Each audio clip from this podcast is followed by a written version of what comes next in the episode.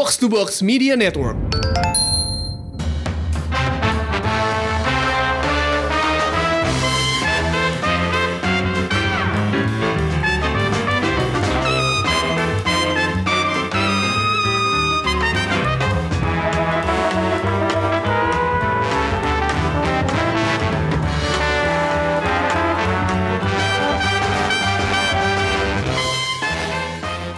Selamat datang di Showbox Podcast dengan gue Lisa Dan gue Amy. dan ini adalah hari Senin. Selamat Kita- pagi. kita semua baru melek dari weekend. Sorry banget Showbox minggu lalu eh, kita libur ya minggu lalu ya Iya, karena break. emang nggak ketemu jadwal. jadwal bareng ada yang nggak ketemu. Eh, cuman kayaknya kalau dari segi film bingung juga sih mau nge-review apa karena cuma nonton Lion King doang. Nonton nggak? Belum nonton juga akhirnya. Karena nggak ketemu waktunya. Nah itu kemarin minggu kemarin kita emang rada-rada tepar nih bertiga gue sama Amy sama Angga. Angga bahkan hari ini juga nggak bisa ikutan karena ya ada jadwal kerjaan yang penuh dan nggak bisa ditinggal. Eh, jadi cuma kita berdua dong nih. Iya. Dan kita berdua hari ini nggak bakal nge-review, tapi kita bakal ngobrolin eh, Marvel Cinematic Universe Phase 4 yang kemarin baru diumumin di San Diego. Comic Con. Comic Con, ya. Kita nggak hadir. kita nggak hadir, sok-sokan aja. Sok-sokan aja. Pokoknya kalau yang lain ribut kita juga mau gitu ya kan. Eh, jadi walaupun kita semua sebenarnya podcast mingguan tentang film dan televisi juga kita juga seru banget untuk merhatiin film news yang lagi eh, heboh Ya, kayak ya. gini karena memang eh Feige udah lama ya, maksudnya udah berapa udah berapa kali dia absen dari, Dari, eh, Heeh. San Diego Comic Con, kayak beberapa kali ada ya. Iya dan gue rasa waktu itu mereka absen eh, mungkin ada salah satu alasannya adalah menjaga kerahasiaan Avengers Endgame kan, Iya, heeh. Infinity War dan eh, Endgame. Iya, Jadi heeh. sekarang udah selesai tuh kan semuanya, udah sampai Far From Home juga udah tayang, Iya. Spider-Man yang terakhir. Jadi sekarang dia balik lagi nih ke Comic Con Hall H. Iya. Dan presentasinya di slot waktu yang emang Prime eh, prime time ya. banget gitu. Nah ini tuh uh, kita akan bahas tuntas. uh, semoga episodenya nggak panjang-panjang banget. Uh, cuman kita pengen uh, keep you guys update about what happened on Sunday. Sunday apa Saturday ya itu kalau Saturday, Saturday, night, ya. Sunday morning di Sunday morning di Indonesia. Jakarta ya. Jadi kita bangun-bangun pagi-pagi yang kayak ah apaan nih gitu. Iya, Kok rame. Tiba-tiba gitu. Twitter rame, Insta rame langsung, Eh. langsung Lisa, ayo kita rekaman. wow. langsung ngajak rekaman seminggu siang nggak ada yang bisa ya iya halo anyway eh, jadi waktu di San Diego kemarin ke Kevin Feige dia dia pengumuman ada satu dua tiga empat lima enam tujuh delapan sembilan sepuluh film baru sampai dua tahun ke depan Tepatnya 10 judul baru, Lis. Kalau oh ya kalau- sepuluh judul baru kalau filmnya gue nggak tahu nih ngitungnya gimana. Soalnya eh, ada yang diumumin di Disney Plus juga. Disney Plus tuh kan mm, channel ya. ya gue nggak tahu mereka tuh mau bikin film atau mau bikin mini seri atau apa tapi pokoknya judulnya banyak banget. Ya. dan ada yang kemarin pun belum diumumin secara lengkap jadi dalam artian castnya nggak diundang Ya. belum belum nongol gitu ya. Kayak contohnya Doctor Strange tuh kan kemarin nggak ada castnya ya kalau nggak salah. Tapi Eh, ada sih. Ada siapa tuh? Benedict. Oh datangnya dia? Iya yang orang-orang pada nyanyi Happy Birthday. Oh oke oke terus oke, dia oke. kayak menikmati gitu gue cuma ngeliat foto by the way gue I Oh, wasn't gitu. there I didn't see any videos gue Oh cuma ngeliat gitu. foto doang, oh, gitu. soalnya gue pikir kemarin kayaknya kok castnya nggak datang semua gitu. Mungkin gue kurang lengkap ngeliat fotonya kali ya. Iya ya ada kok ada eh ada Anthony Mackie datang eh Sebastian Stan datang gitu dari Oh. awal Eh, cukup lengkap sih sebenarnya. Oke kita langsung aja bahas dari awal nih. Eh, jadi sa- satu film pertama yang diumumkan adalah yang Mei tanggal 1 Mei 2020 ya Hmm. adalah Black, Black Widow. Widow. Eh, are you excited kayak untuk film ini? Gue tuh yang kayak dari dulu ex- excited sampai sekarang kayak Tiba-tiba udah kayak "Ah, drop gitu ya. Kelamaan, kenapa mas- sih? tapi gitu. kalau gue ngelihatnya gini, Hmm. setelah karakter dia dimatikan dengan agak-agak menurut gue mencurigakan di mana namanya di Endgame. Hmm. Ya. Maksud gue treatment terhadap karakter Black Widow di Endgame menurut gue kan kurang adil ya. Jadi gue excited untuk film Black Widow karena ya harusnya tuh film udah emang dirilis sebelum Endgame gitu Iya. loh. Dan kenapa baru sekarang tuh ya mungkin ini caranya Marvel untuk kayak menyenangkan Scarlett Johansson Mhm. yang sudah lama memang pengen film solonya tuh dirilis Mhm. sama fans-fansnya Black Black Widow gitu. Dan kalau gue sih jadinya excited karena satu castnya lumayan menarik ya, Mhm. ada nama-nama besar di situ seperti David Harbour, Mhm. terus ada si siapa tuh namanya aktris Inggris yang Rachel Weisz ya. Ya, Rachel. Nah, jadi eh, dari daftar castnya lumayan lah menjanjikan dan gue sampai sekarang masih penasaran dengan apa yang terjadi di Budapest. Jadi gue harap film ini bisa menjawab hal itu gitu. Yoi, yoi, Meskipun bener. memang gue tahu sih kayak ada orang-orang yang emang udah nunggu saking lamanya tuh sekarang jadi kayak ah lama banget sih loh gitu. Ya. ya emang nggak nggak salah juga pemikiran seperti itu dan apa kalau menurut gue sih ya sebelum dia masuk ke judul-judul yang kita belum kenal nih contohnya kayak Eternals gitu. Ya. Ya emang selesain dulu aja ceritanya si Natasha Ya. gitu loh. Nah, ini kalau kita ngelihat mi- eh, tahun depan tuh dia cuman umumin tiga film. Hmm. Jadi ada Black Widow 1 Mei 2020, The Falcon Winter Soldier itu fall 2020, just belum ada belum ada tanggalnya. Dan ada di apa Eternals eh, 5 apa 8 November nih. November 2020 gitu.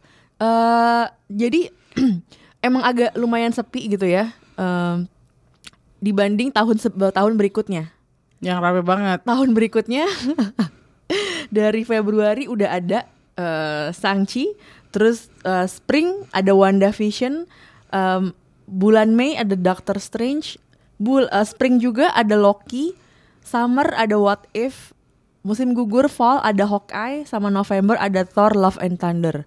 Rame banget tuh tahun 2021. Apakah tahun 2020 karena ada presidential election jadi mereka juga nggak mau buang-buang duit toh orang males nonton apa gimana gue nggak ngerti Bisa juga. jadi Uh-uh. atau mungkin emang waktu produksinya kayaknya mereka Mentok ya. mepet gitu karena loh. baru kelar uh, Nah, Avengers masalahnya ya. ini yang tadi gue bilang ini, maksudnya tahun depan tuh rame banget kan. Ya. Masalahnya tuh banyak di Disney Plus tuh. Kayak contohnya si What If ini kan Hmm. kalau nggak salah tuh serial animasi kalau gue baca. eh lo bilang tahun depan Ya, What if tahun, eh sorry 2021? 2021 sorry Oh. sorry Eh, terus udah gitu kayak Loki setahu gue itu miniseri juga kan Ya. terus udah gitu Hawkeye gue nggak tahu WandaVision gue nggak tahu pokoknya ini kayaknya involve banget nih maksudnya eh, Disney Plus kan baru mau la- launching ya Ya. akhir tahun ini gitu Heeh. dan sebagai platform kita belum tahu dia tuh sebenarnya kayak gimana gitu apakah dia bisa nyaingin Netflix apakah dia bisa Ya. nyaingin eh, kayak Hulu contohnya kayak gitu Heeh. kita kan belum tahu nih soalnya DC pun DC Universe pun sekarang kan punya channel sendiri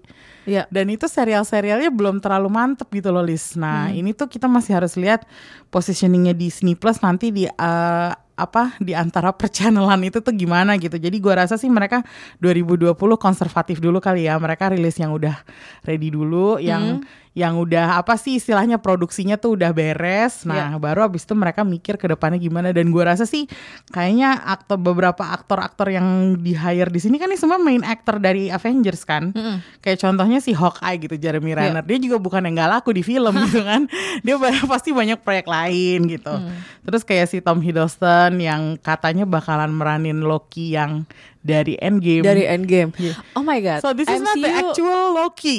MCU is so fond of Tom Hiddleston I don't Yes. get it like mereka sayang banget kali sama Tom ya. Apa dikasih guna-guna apa gimana sama Tom Hiddleston?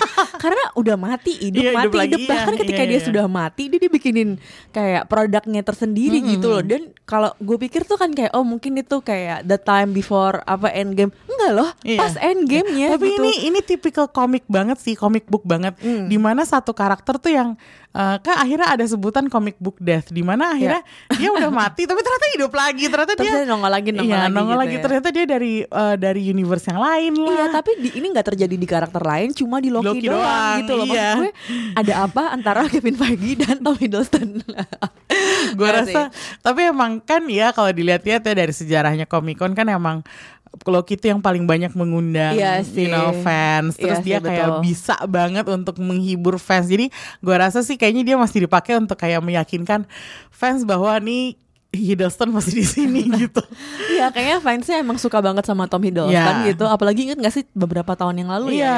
Tiba-tiba dia nongol di Hall dengan H baju Loki dengan, kan dengan in karakter as Iya, Loki, as itu Loki kan, gitu. Itu gak terlupakan sih Iya, I have to say, eh, tahun itu tuh emang heboh banget dan gue seneng Iya. banget kedapetan sama apa videonya itu Heeh.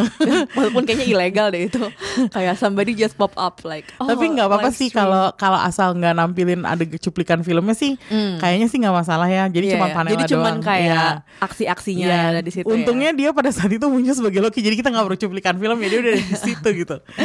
Nah, ini terus uh, oke kita akan bahas satu-satu ya. Satu-satu uh, dari tadi ada kemarin gue sempat WhatsApp Amy nih. Boleh nggak ceritain ke gue soal Eternal? Karena ini castnya kok kece ya.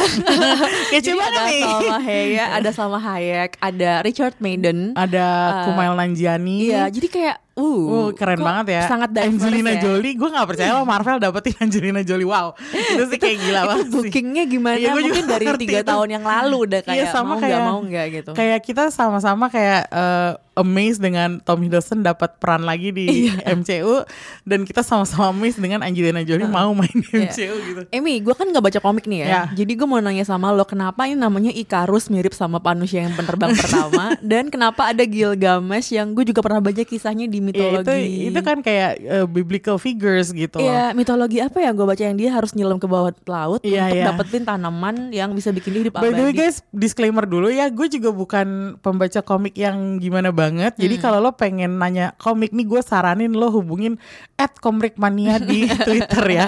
Nih gue kenal sama salah satu miminnya yang dia pasti passionate banget kalau lo tanya sama dia siapa karakter ini, siapa karakter itu. Iya. Oke Dana, shout out, enek, eh, shout out aja sih.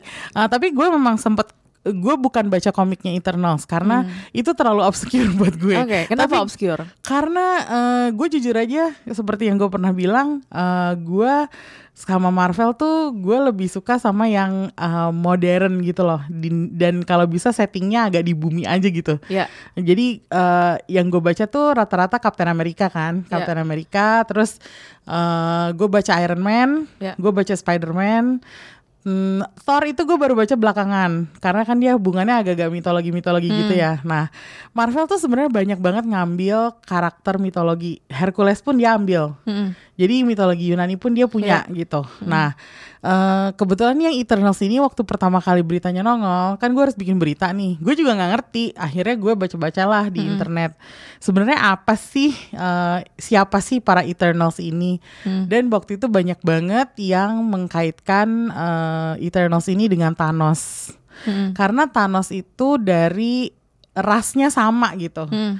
Jadi eh, Eternals ini eh, di sebenarnya mereka adalah eh, ras humanoid, jadi mirip manusia, tapi bedanya dengan manusia biasa adalah mereka itu immortal. Mm. Mereka hidup for a long time or forever. Dan mereka punya kekuatan super. Dan eh, dari rekayasa genetika yang dilakukan oleh para pembuatnya si eh, Eternals, itu terlahirlah satu ras yang eh, sebenarnya mereka kuat juga, tapi mereka buruk rupa. Hmm. Dan itu namanya Deviants. Oke. Jadi eh, kalau nggak salah Thanos itu adalah eh, Deviant. Mungkin gue salah kali ya, tapi please eh, sekali lagi silakan cek sendiri. nah, yang menciptakan Eternals dan Deviants ini adalah ras yang namanya Celestials. Nah, kalau kalian nonton Guardians of the Galaxy yang pertama, inget kan waktu Guardians tuh datang ke satu planet yang bentuknya tengkorak dan tengkorak itu sebenarnya adalah jasad dari celestial. Mm. Jadi mereka adalah kayak god-like beings Iya. yang pernah menjelajahi universe ini dan sekarang udah nggak ada dan mereka pernah menciptakan ras eh, Eternals itu sebenarnya maksudnya untuk menjaga manusia Iya. men- apa uh, umat manusia gitu. Tapi ternyata mereka punya konfliknya sendiri gitu. Dan ya kenapa namanya dia uh, akhirnya mirip sama mitologi? Yaitu karena memang mereka uh, di Diambil di- dari di- ya situ. diambil dari situ inspirasinya Oke. Nah, eh, kalau nggak salah nanti Salma Hayek nih yang meranin the Queen of the Eternals. Hmm. Jadi dia akan rule over the Eternals dan kalau nggak salah sih ada cerita perebutan tahtanya juga. Hmm. Karena waktu pertama kali gue baca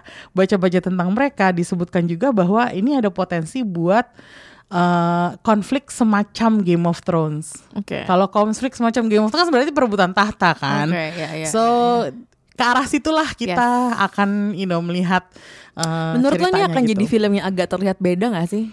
Kayaknya Dari, sih ya sih. eh, karena kan dia mungkin eh, dengan spesies-spesies baru yang mungkin belum Iya. pernah kelihatan. Kayaknya gitu. sih kita nggak akan mirip-mirip Guardian gitu nggak ya, ya? kita nggak akan di bumi sih untuk yang ini. Kayaknya kita akan uh, stay di uh, Ya. apa outer Luar space angkasa di luar ya. angkasa di entah di jagat jagat raya bagian mana. Pokoknya uh, ini kan sekarang Marvel kan seka- uh, sepertinya dari kalau kita ngelihat end creditsnya Far From Home di mana Nick Fury pun udah nggak di bumi. Kayaknya udah nih uh, Marvel Phase 4 setelah Black Widow will firmly be in outer space. Gitu jangan harapin lagi cerita Shield gitu tuh kayaknya udah lewat tuh yang masa-masanya gitu. Jadi sekarang kita ya kosmos lah. Jadi Marvel kosmos yang uh, diawali dengan Guardians of the Galaxy itu menjadi settingan baru kayaknya sih buat Phase 4 Hmm, oke.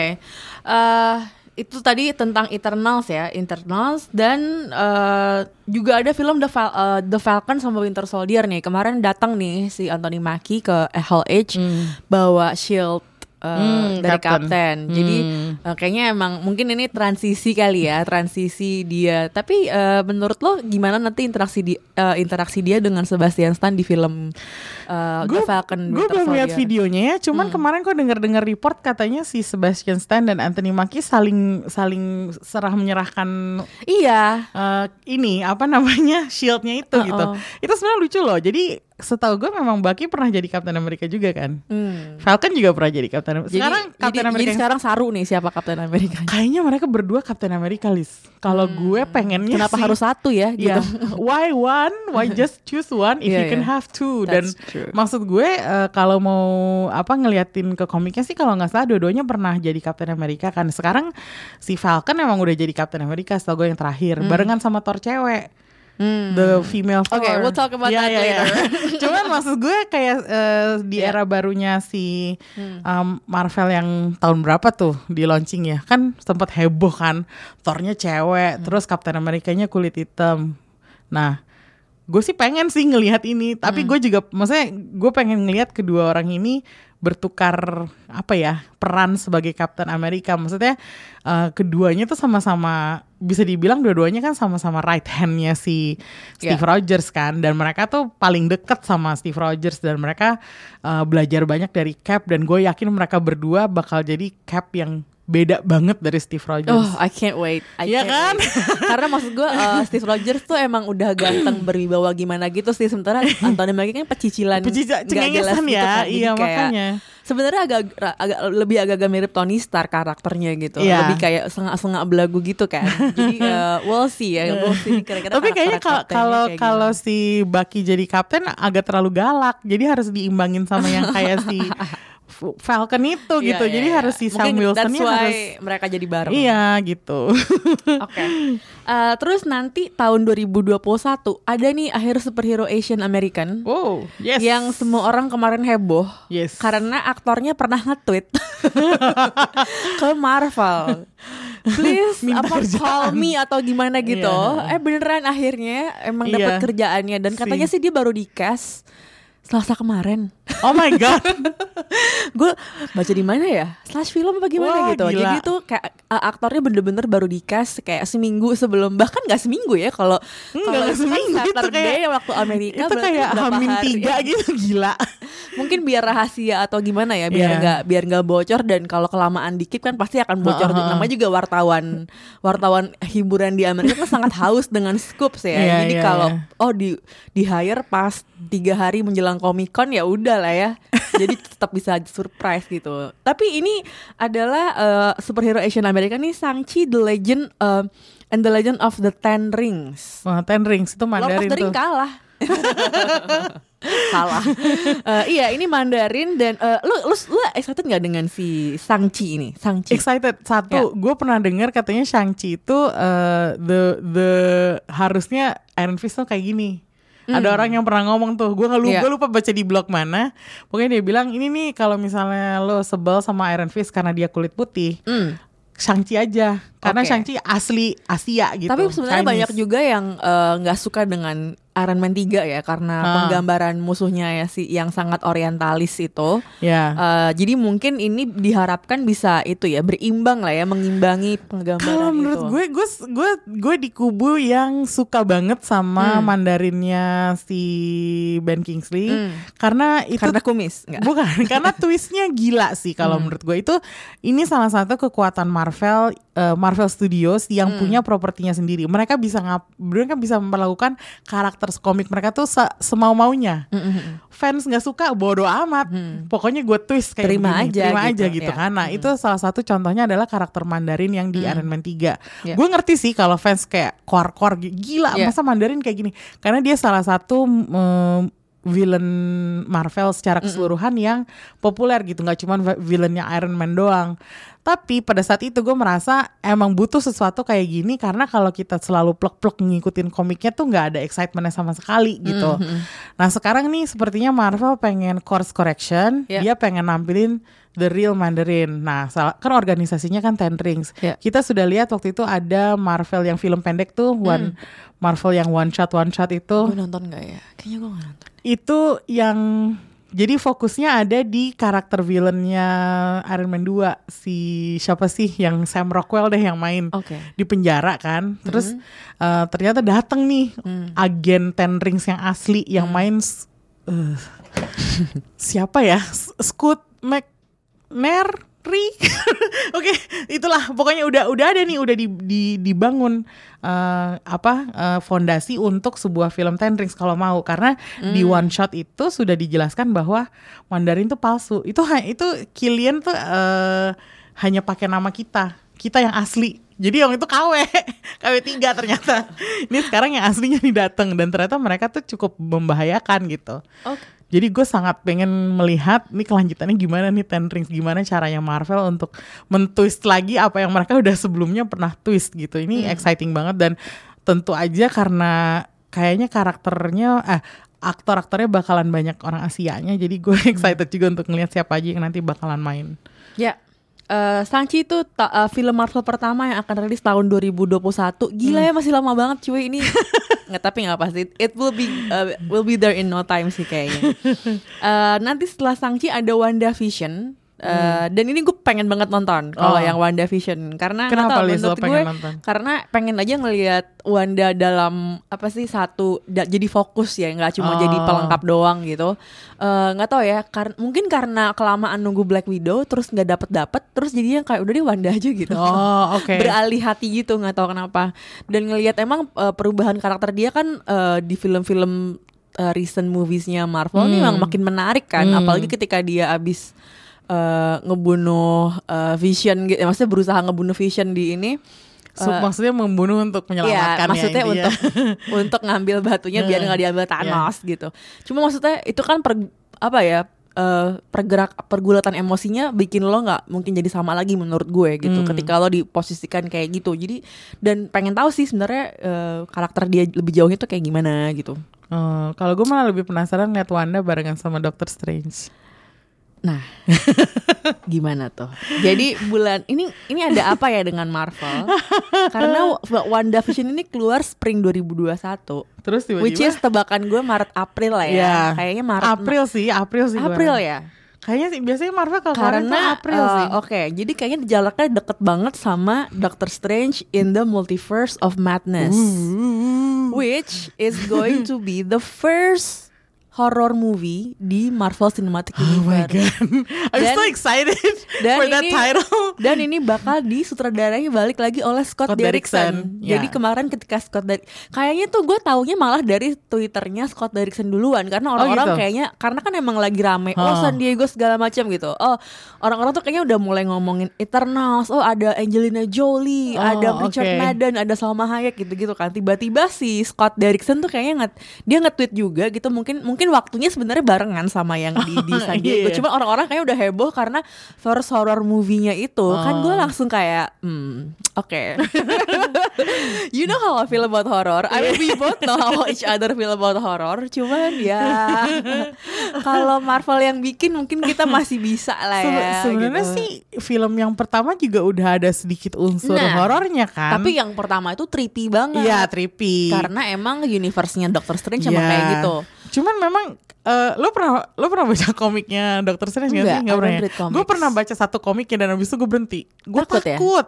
Oh, I heard, ah, gue banyak banget, gue banyak banget dengar orang-orang yang bilang Iya. kayak gitu sih. Maksudnya eh, gue gue merasa komiknya dia itu tuh terlalu uh, otherworldly Hmm. dan ad- karena gue nggak kenal sama dunianya, jadi everything seems very just Yeah. strange gitu loh Yeah. sesuai nama si dokter Yeah, kan yeah, dokter yeah, strange yeah. gitu terus waktu tapi waktu gue denger bahwa ini akan jadi the first uh, horror Marvel movie Hmm. gue langsung ah, emang ini inilah yang gue tunggu karena lo udah punya Scott Derrickson buat apa lo sia-siain talent betul, dia betul. Dan emang Gitu loh. kan sering banget ya sutradara film horor itu diambil Hmm. karena dianggap mereka tuh tahu caranya bikin apa film tuh jadi tegang dan Ya. jadi seru gitu kan. Jadi emang karena kan kalau action eh, itu kan emang tergantung set dan ininya kan Hmm, arahan dari bosnya nih, Betul. produsernya mau kayak gimana. Tapi skill lo ngebangun cerita biar itu jadi tegang itu kan sebenarnya kan dari dari situ kan yang Iya, lo cari ha-ha. gitu. Ya kayak James Wan aja kenapa Betul. dia jadi laku banget kan? ya Iya. itu emang dia ngebangun Iya. skillnya dari horor gitu. horor, Dan iya. Scott Derrickson juga salah satu pelopor di Mm. horor yang saat ini lagi rame banget gitu. Makanya gue Wah ini sih kalau Iya. menurut gue very exciting. Maksudnya with all due respect to the others ya kayak contohnya Chloe Zhao dia Iya. eh, apa namanya eh, sutradara cewek yang beneran full pertama nih bakal nanganin Hmm. Iya. sebuah film apa namanya Marvel Hmm. Gue masih lebih excited sama Scott Derrickson akhirnya menyutradarai horor gitu. Jadi please Dan dan pakai modal Marvel. Iya, Jadi jadi nggak- jadi please lah Marvel lu mau R apa mau rating R juga gue terima-terima aja deh kalau horor beneran deh. Oh itu kemarin ada yang kayak ada yang nanya atau Apa? pokoknya Kevin Feige sempat nyelotok but it will stay PG-13 Iya kamu Feige bagaimana? Eh, iya, gue kayak baca di foto Tapi bisa karena, sih, kayak- karena orang-orang sudah langsung kayak horor, lo mau rating kayak, maksudnya langsung, langsung ke situ kan, Iya, pikiran, iya, iya. apakah akan gori, akan apa, Uh-uh. tapi ya it's gonna stay Disney sih, stay PG-13 Hmm. gitu. Anyway, Mei tanggal 7 Mei 2021, semoga kita semua panjang umur bisa nonton film horor pertamanya Marvel. Dan di spring 2001 juga, ini setelah ada, ini ini gue suka banget sih 2021 karena ini emang jagoan-jagoan yang selama ini pengen gue, ya ada Wanda, ada Doctor Strange, terus ada juga Loki yang eh, ini yang spring 21 ini sebenarnya film solo dia berarti Gue rasa sih ini bakal jadi mini seri sih. atau yang mini series yang di Disney Plus Disney Plus. Karena kalau menurut gue ceritanya Loki nggak mungkin lah cuma satu episode. Karena dia itu adalah eh, dia kan trickster ya. Lu bayangin aja siapa yang mau ditrik sama dia. Dan kalau nggak salah nih settingnya Asgard ya. Hmm. I don't know. Gue nggak tahu nih settingnya Asgard atau apa. Tapi bakalan banyak cerita sih kalau buat Loki ke mana-mana. itu bisa ke mana-mana banget sih. Bahwa akhirnya dia punya yang tadi kita udah bicarain kan. Iya. Akhirnya dia punya eh, satu nyawa lagi gitu Yes. kayak Cat with Nine Lives banget kan. Jadi gue sih menantikan ya. Maksudnya I mean I don't hate the idea. Maybe ya, apa bakalan bosen aja kali ngeliat Tom Hiddleston tapi karakter Loki gue tertarik sih Oke. kayak oke let's see where this goes gitu Iya, gue juga, gue juga kayak akhirnya dia mati apa enggak? enggak enggak, ini udah dikonfirmasi di di San Diego kalau dia mati di apa Endgame. oh Udah iya dikonfirmasi. this is like ya the- ini cuma kayak ya gitu. this is the alternate Bisa-bisaan. Loki man so Bisa-bisaan. let's see how What if? Apa nih yang kita tahu soal what if? satu-satunya yang gue tahu adalah ini cuman serial animasi, Animasi sih yang akan dibintangi oleh semua. Mentang-mentang bayar suara doang ya. Jadi jadi kayak ah murah lah kalau semua kalau ini mah semuanya aja gitu kayaknya di, dipaketin sama Kevin Feige.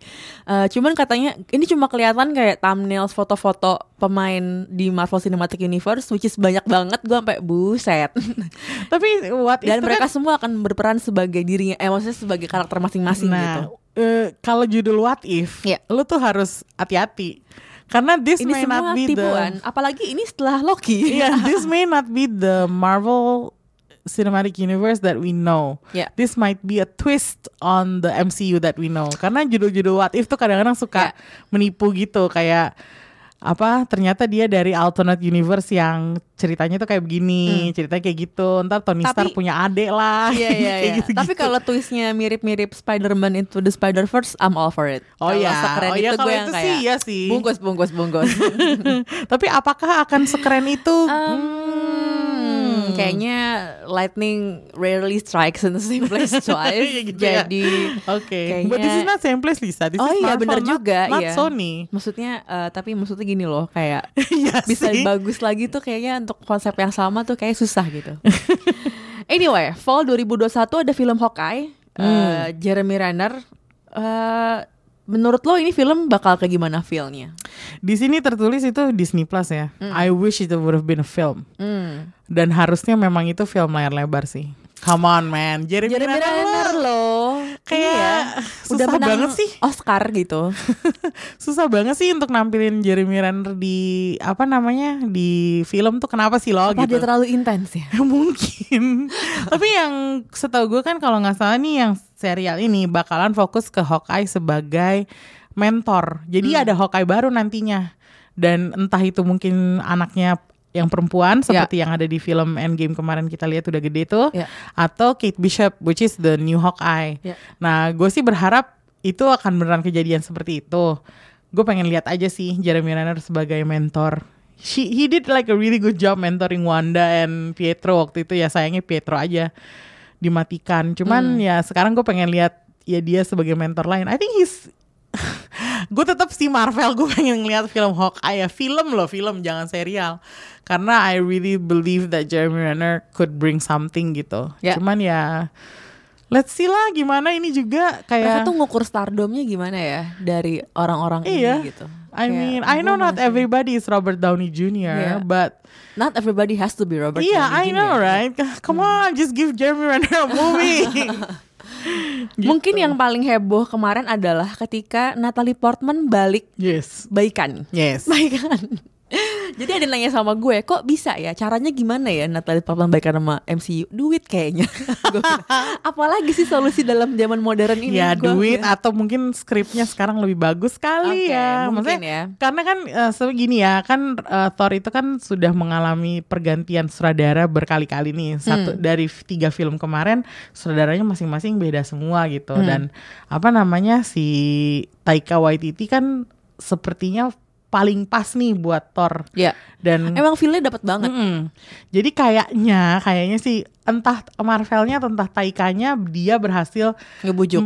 mendapatkan suatu cerita yang bikin si siapa Natalie Portman mau balik dan Bahkan kalau jadi female Thor. kalau misalnya dia dari female female Thor ya apalagi itu udah udah kayak paling tinggi gitu Iya, maksudnya heeh. now's her chance to prove her acting mettle Iya. bahwa dia bisa jadi action hero yang sekelas Chris Hemsworth gitu Iya. maksudnya gue bukannya maksudnya membandingkan eh, oh Chris Hemsworth karena cowok lebih laku enggak sih gue cuman mau kan dua-duanya ini sama-sama terkenal nih Hmm. sama-sama punya reputasi bagus ya tapi kan Natalie Portman belum teruji sebagai the action hero-nya gitu Hmm. sementara Chris Hemsworth udah gitu nah sekarang saatnya buat Natalie Portman tuh untuk menunjukkan bahwa gue nggak kalah loh dari Ya. Chris meskipun Chris is the buff one you know the blonde The one with the gitu. abs. Iya kan nah sekarang saatnya eh, ya Thor dengan Ya. you know dengan feminine qualities ya in the comics it worked for me Ya. jadi I have a Gue pengen banget sih, nggak sabar Ya, sih. I have a huge faith in this Natalie title. Portman. Meskipun gue masih agak skeptis,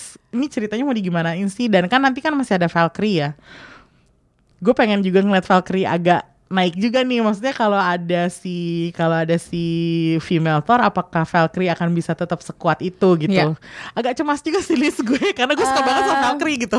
gue cemasnya dengan bagaimana mereka nulis uh, superhero LGBT kan ini kan yang pertama kan Iya. karakternya yang pertama jadi I don't know gue yang kayak semoga lo bener ya nulisnya nggak yang Iya. aneh-aneh Iya, gitu iya, iya. cuman let's have faith on Tessa Thompson Uh, Yes. semoga dia bisa ngebawa karakter Iya. Valkyrie jadi so, so far so good sih saya kayak cuman Iya. kurang screen time aja Iya, iya makanya kayak Nah. dari di saat dia muncul di Thor 3 dia sangat eye catching gitu kan. Eh, lumayan attention stealing sih Iya. dibandingin Loki ya waktu Hmm. itu.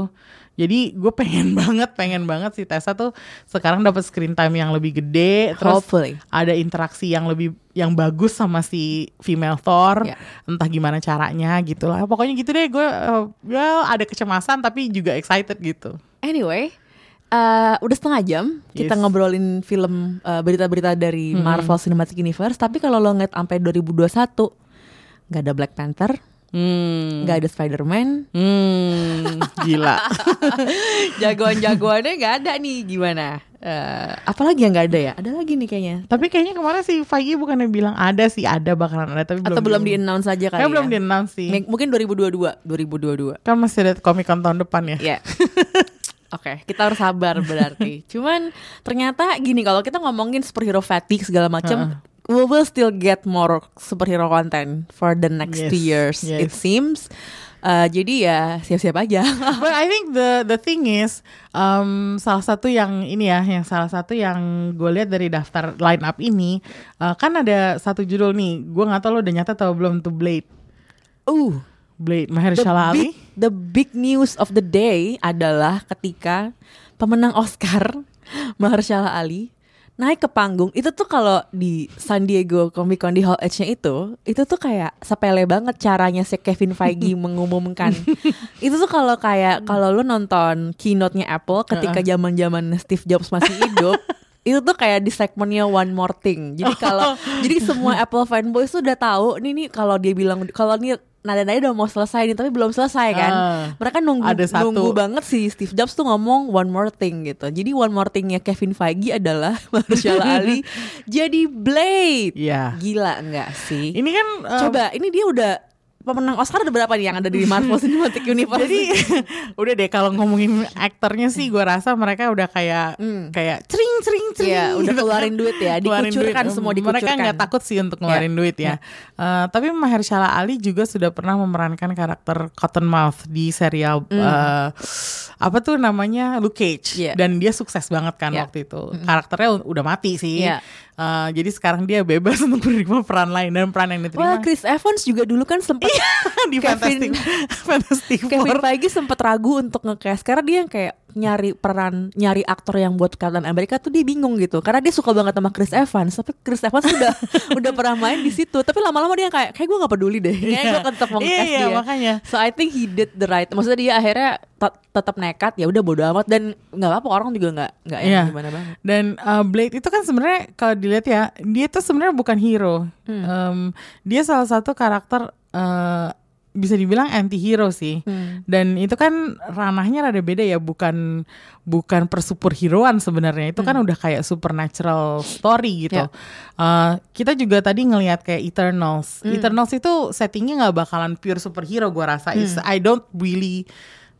I'm not confident calling it a superhero movie gitu. I would call it a comic book movie gitu. Jadi kalau lo bilang superhero fatigue, iya itu ada ada kemungkinan seperti itu, tapi ada juga eh, caranya Marvel yang memakai genre untuk eh, menceritakan karakter-karakternya. Contohnya kayak Doctor Strange dibikin horor. Mm. Itu kita nggak akan ngerasa kita nonton film superhero sih gua rasa. Kalau emang beneran mau dibikin horor ya, meskipun I'm excited. PG-13, Iya.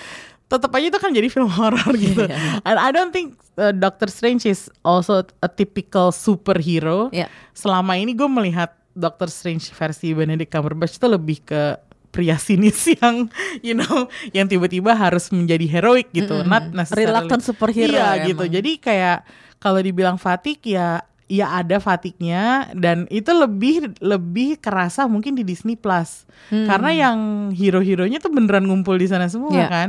Falcon dan si siapa namanya? Winter Soldier terus si Wanda Vision juga. Terus udah gitu kayak ya Loki bukan sih tapi kita lihatlah. Super villain. Ya Hawkeye gitu. Itu kan semuanya ngumpul tuh yang pure superhero Iya. gitu. Sementara kalau di MCU-nya kita akan dapat genre yang banyak. Ya. jadi kayak Eternals mungkin kita akan mendapat sebuah kayak family drama mungkin you know we don't know kan sekarang bentuknya Yeah, bakalan kayak gimana terus kita bakal dapat horor kita bakalan dapat film kungfu maybe Yes. Shang-Chi gitu kan jadi Gue ya langsung, hmm. dari Blade ya gue harapkan akan ada vampir-vampirnya juga ya yang Vampire X. Itu sebenarnya trilogi Blade yang dulu tuh juga keren sih kalau buat Ya. gue untuk eranya ya. Ya. Jadi gue sekarang pengen lihat pembaruannya Marvel tapi gue harap mereka juga nggak terlalu jauh menyimpang dari yang asli gitu. Ya kalau perlu dibikin horor juga bikinlah horor R-rated kalau perlu. Masih tetap loh gue pengen lihat Marvel bikin R-rated gitu meskipun itu kecil kemungkinannya gitu. Kenapa enggak ya? Maksudnya udah kurang duit apa sih? Ini En- Avatar Endgames by the way udah ngalahin iya. udah ngalahin Avatar sebagai film paling laris sedunia sepanjang masa. Nah, Tolong. Tapi satu satu hal lagi yang kita juga lihat ya, ini belum ada pengumuman tentang X-Men atau apa pun ya. Iya. Rasanya Katanya baru ada logo-logonya gitu Nah, kan. sekarang- logo-logo sekarang gini loh. obscure kalau yang- dulu kita superhero fatigue karena studionya banyak, Bo. Ya. Sekarang studio cuma satu, Disney doang sama DC sebelahnya. Sebelahnya juga belum ngumumin yang gimana-gimana banget gitu kan. Jadi Ya udah agak menurun sih Ya. trennya. Semoga nggak bakalan kita setahun dapat 10 film superhero yang bikin Karena lumayan gitu. capek ya. Capek. Eh, karena kan itu pasti maksudnya kita butuh nuansa cerita yang beda juga, nggak cuma superhero doang. Anyway, excited. Eh, semoga kita semua sehat-sehat Ya. sampai tahun 2021 2022. Eh, itu aja dari kita. Eh, selamat balik bekerja. Eh enggak sih ini sebenarnya dari ntar sore jadinya. selamat hati-hati di jalan, pulang ke rumah. Hati-hati ya. Thanks sudah dengerin Showbox. Oke, bye bye. bye-bye.